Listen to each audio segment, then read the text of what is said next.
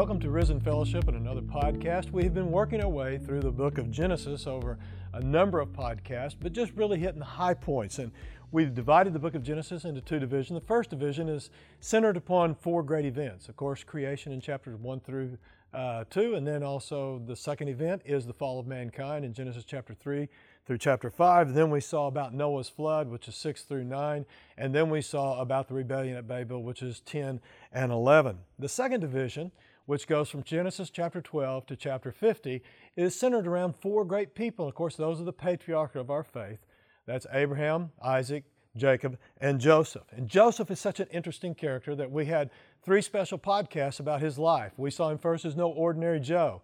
And that's when he began to receive the divine dreams of what God was going to do in his life.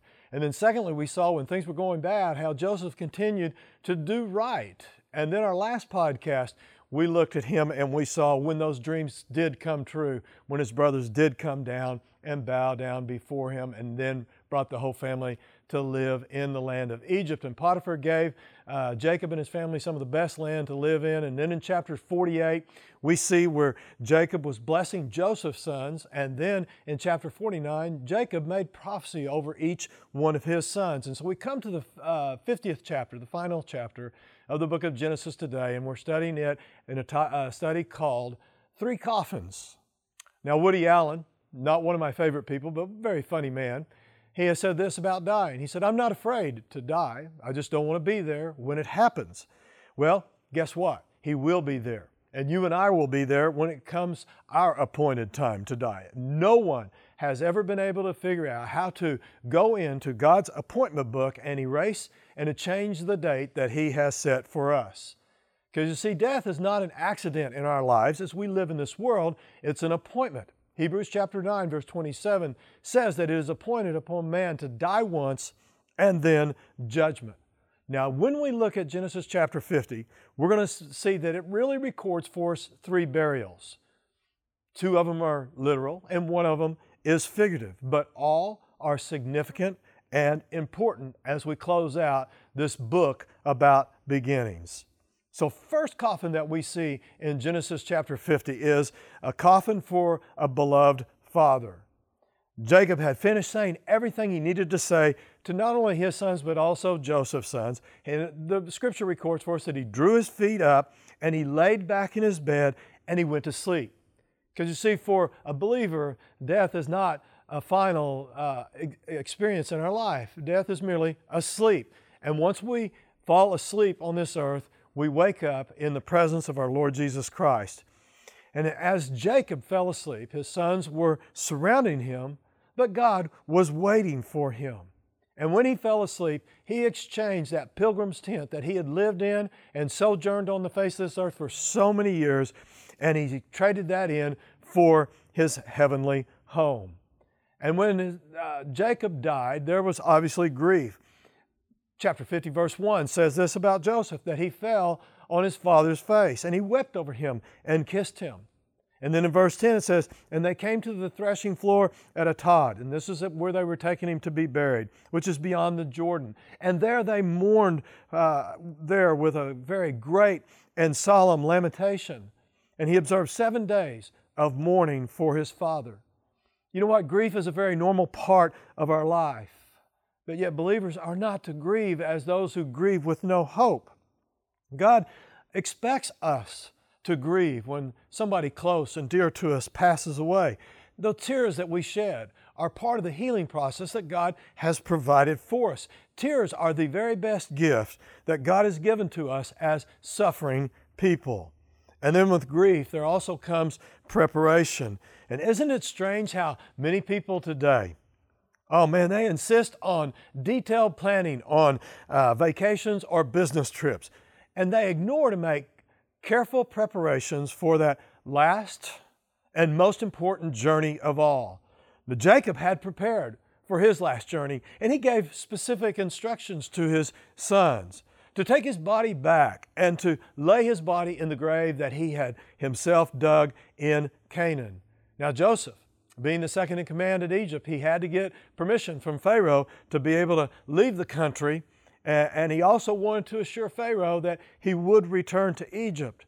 And when one of our loved ones pass away, we should always show respect. Respect like Joseph did for his father and all of his sons. The trip was a long trip and it was inconvenient for some and it was very difficult for others, but it was still the right thing to do. In our modern society today, we're taking less and less time to express sympathy or pay respects to someone who has passed away. I've even heard of drive through mortuaries where people don't even have to get out of their cars to be able to pay their last respects to the deceased person and even signed the guest book.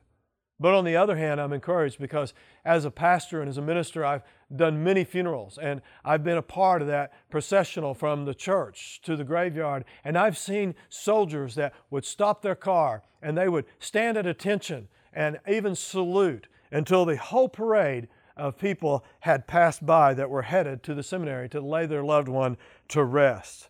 Now, this was Joseph's first trip back to his homeland in 39 years. And think about what caused it. It was for his father's funeral. Now, Joseph didn't stay long because he had made a promise to Pharaoh, and he didn't stay long because God had given him a very important job to go and to do in Egypt. So, the first coffin we see in Genesis chapter 50 is a coffin for a beloved father. Now, the second one is the figurative coffin. It's the second coffin is the coffin for a painful past.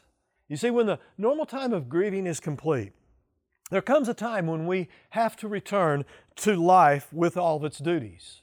Now, it doesn't mean we forget about our deceased one, uh, but we put our grief into perspective and get back to the business of living. And the best way to honor the dead is to take care of the living. And prolonged mourning may get you a little more sympathy, but it won't develop uh, spiritual maturity in your life and it won't help you be more useful to those who are still alive around you. And look at the alarm that happens here in verse 15. When Joseph's brothers saw that their father was dead, they said, Perhaps Joseph will hate us and actually repay us for all the evil that we had done to him. And, and, you know, we're looking back on this after centuries of knowing this story, and it's real easy. And we, we see what the brothers are doing now that their father has passed away, and you've almost got to say, Men, what in the world is wrong with you? What's the problem? Didn't Joseph forgive you? Didn't Joseph kiss you? Didn't Joseph cry over you? Hasn't he shown his love for providing for you in every way? Why are you alarmed now that your brother has, uh, your father has passed away? The answer is very simple. They didn't believe their brother's word. His words were loving and caring, but they had made no impact on their lives. And after Joseph had shown them all kinds of goodness, it was cruel for them to say, Joseph will hate us and may actually repay us for all the evil we did to him. And this is a truth that is so evident, not only in the scripture, but even today. We are often the kind of people who suspect in others the kind of things that we would do if we had that opportunity. And Joseph's brothers are no different than many professed Christians today who are constantly worrying about God's judgment and whether or not He has really forgiven them and made him to be part of His family as sons of God and daughters of God. How do we know that God really loves us and has forgiven us and has done that through Jesus Christ? You just open God's Word and let it speak to you. 1 John chapter 5 verse 13 says, "These things I have written to you who believe in the name of the Son of God, that you may know that you have eternal life, and that you may continue to believe in the name of the Son of God."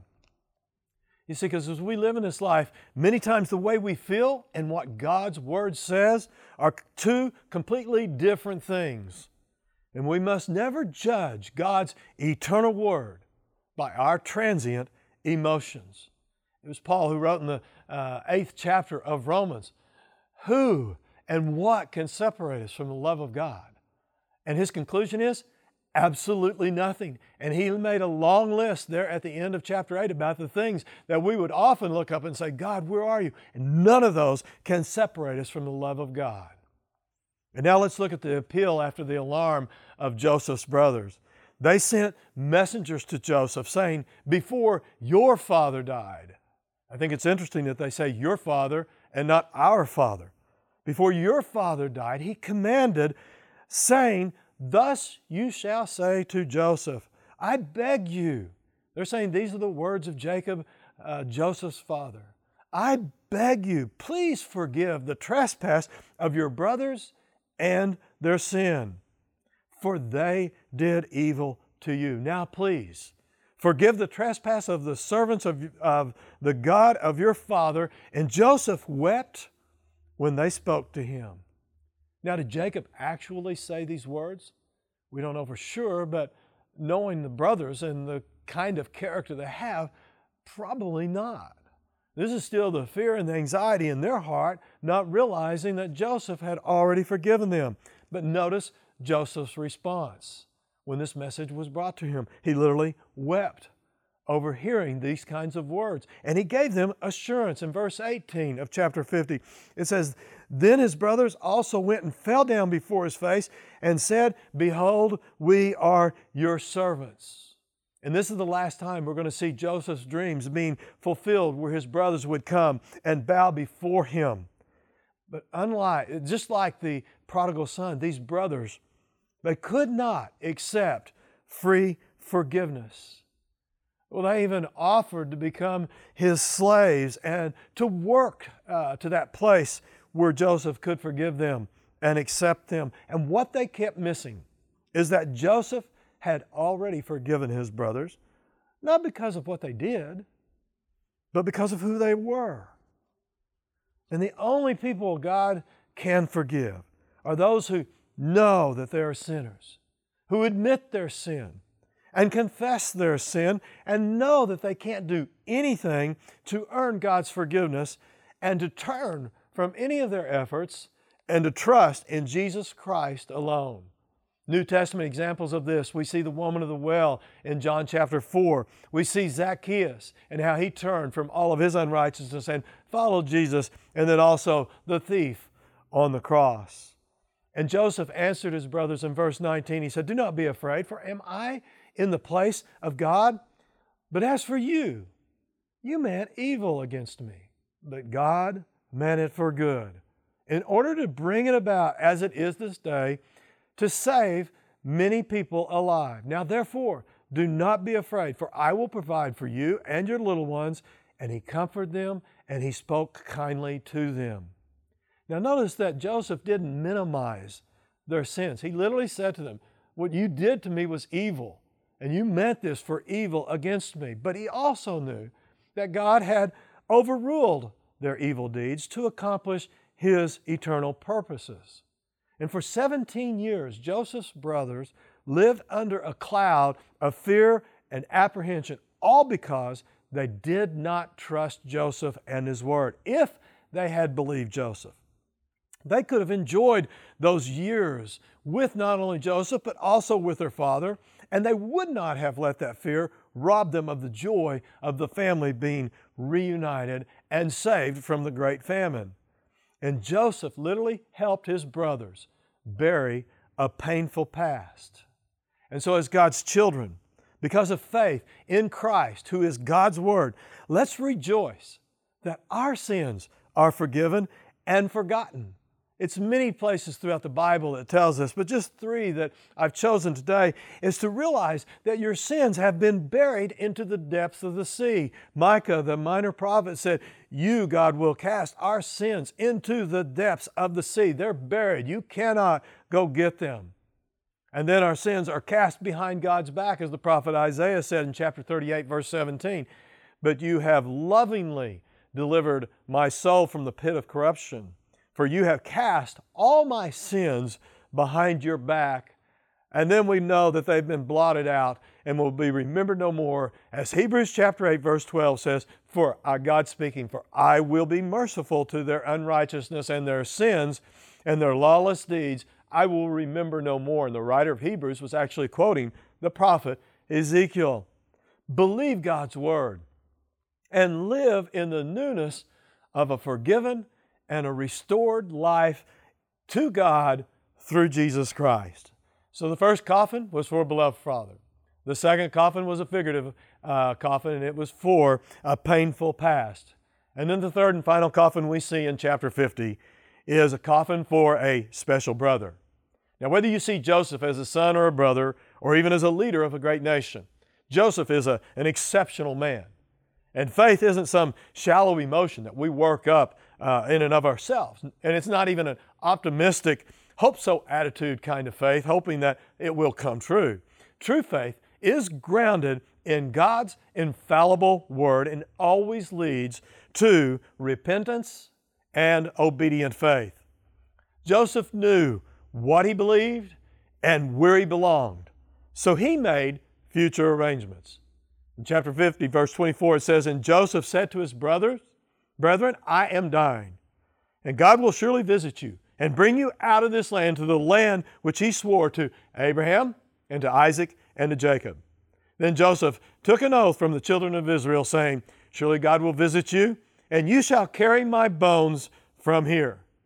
And Joseph died, being 110 years old, and they embalmed him, and they put him in a coffin in Egypt.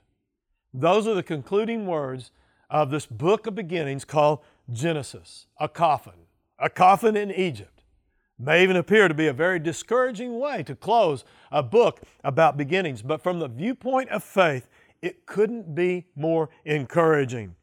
Whenever things would begin to go bad, and oh, they started going bad real quickly for the nation of Israel, the Jewish people in Egypt, because after Joseph died, Exodus chapter 1 tells us about there arose a Pharaoh who knew not Joseph, and they began to uh, persecute the, the Jewish people. They began to uh, put them into forced labor and made them slaves and gave them hard labor to do for the rest of their life because they feared that the uh, Jewish nation would take over their whole nation. So things were going to begin to go bad real soon after Joseph began to die. And they would live literally hundreds of years under that kind of oppression.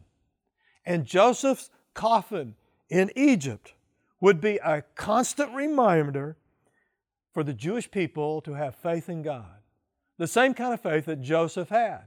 Joseph knew that this journey to Egypt by him and even his brothers was a temporary thing, that God's promise to Abraham, Isaac, and Jacob would still come true, that that land that was called Canaan would one day be theirs. And whenever things got bad and people would get discouraged, they would be able to look at that coffin where Joseph's bones were lying. And they would be able to say, Joseph believed that God was going to deliver on his promise, and we must continue on. We must have faith because we know, like Joseph did, that things are going to begin to change.